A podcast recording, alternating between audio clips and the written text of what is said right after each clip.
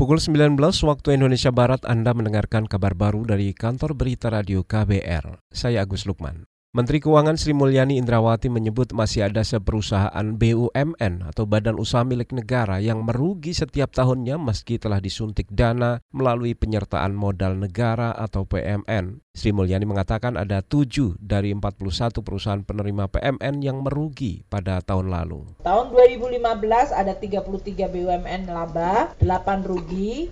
Tahun 2016 tetap 8 rugi dan 33. Tahun 2017 sudah mulai terjadi perubahan sesudah dua kali PMN yang signifikan. Jumlah yang laba menaik meningkat menjadi 38 dan yang merugi turun ke 3 dan tahun 2018 turun lagi yang yang memiliki laba laba 34 dan rugi 7. Menteri Keuangan Sri Mulyani Indrawati mengatakan tujuh perusahaan yang merugi antara lain PT Doko Jabahari, PT Sang Hyang Seri, PT PAL, PT Dirgantara Indonesia, PT Pertani, Perum Bulog, dan PT Krakatau Steel. Dari catatan Kementerian Keuangan, sejak 2015 hingga 2018, pemerintah sudah menyalurkan penyertaan modal negara atau PMN secara total mencapai 130 triliun rupiah lebih. Pada tahun depan, pemerintah menyiapkan PMN untuk BUMN sebesar 18 triliun rupiah baik tunai maupun non-tunai.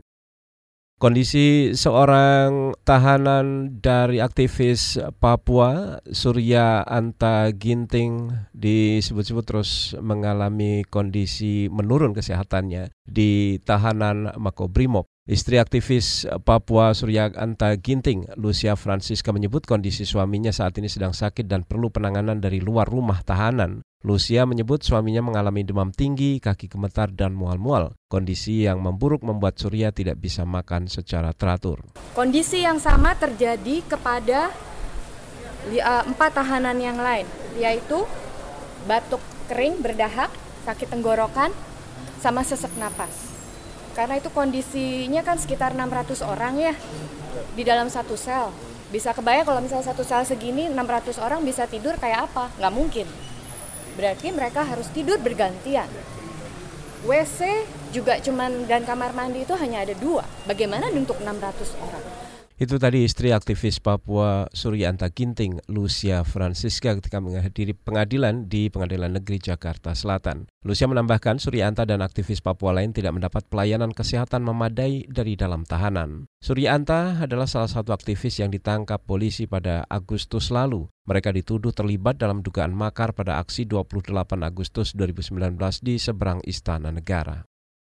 Perhimpunan Mahasiswa dan Masyarakat Wawoni meminta kepolisian daerah Sulawesi Tenggara menghentikan dugaan kriminalisasi terhadap 27 warga Wawoni yang dilaporkan oleh PT Gema Kreasi Perdana. Koordinator Perhimpunan Mahasiswa dan Masyarakat Wawoni, Hairul Badar, menilai dua orang warga bernama Jasmine dan Idris ditetapkan sebagai tersangka tanpa didampingi kuasa hukum. Sementara laporan warga atas dugaan penyerobotan tanah oleh PT GKP atau Gema Kreasi Perdana di Wawoni, Sulawesi Tenggara tidak kunjung diproses oleh kepolisian. Sebenarnya kalau saya melihat sikap kepolisian daerah Sulawesi Tenggara ini berhasillah lebih dominan mengedepankan PT GKP ketimbang warga yang melaporkan karena sudah sampai sekarang ini juga warga yang melaporkan tentang penyerobotan lahan itu tidak diproses. Gitu. Itu tadi saudara koordinator Perhimpunan Mahasiswa dan Masyarakat Wawoni Sulawesi Tenggara Khairul Badar. Khairul menduga kepolisian berpihak atau memihak PT GKP yang memiliki kepentingan untuk mengeruk nikel yang ada di Wawoni, Kendari, Sulawesi Tenggara. Kriminalisasi yang ditujukan terhadap puluhan warga Wawoni dinilai untuk menakut-nakuti warga agar tidak mempertahankan lingkungan hidup dan hak atas tanah yang telah lama mereka tempati.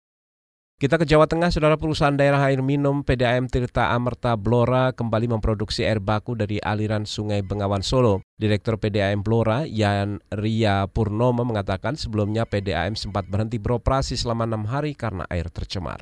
Untuk penggunaan air baku PDAM, itu kan PDAM Blora mengandalkan Sungai Bengawan Solo saat ini. Ya untuk penyerapan cemaran hari ini Bungke sudah menurun daripada kondisi awal hari Selasa. Kita enam hari mulai Selasa sampai Sabtu. Sabtu sudah operasi tapi khusus untuk cepu aja. Direktur PDAM Blora Jawa Tengah Yan mengatakan PDAM melakukan pengolahan sebelum air didistribusikan, mengingat air yang berasal dari Bengawan Solo masih cukup pekat tercemar. Sebelumnya PDAM Blora sempat menghentikan produksi air pada Selasa lalu lantaran tidak mampu mengolah air dari Bengawan Solo yang menghitam dan berbau busuk akibat tercemar limbah industri. Demikian saudara kabar baru dari KBR, saya Agus Lukman.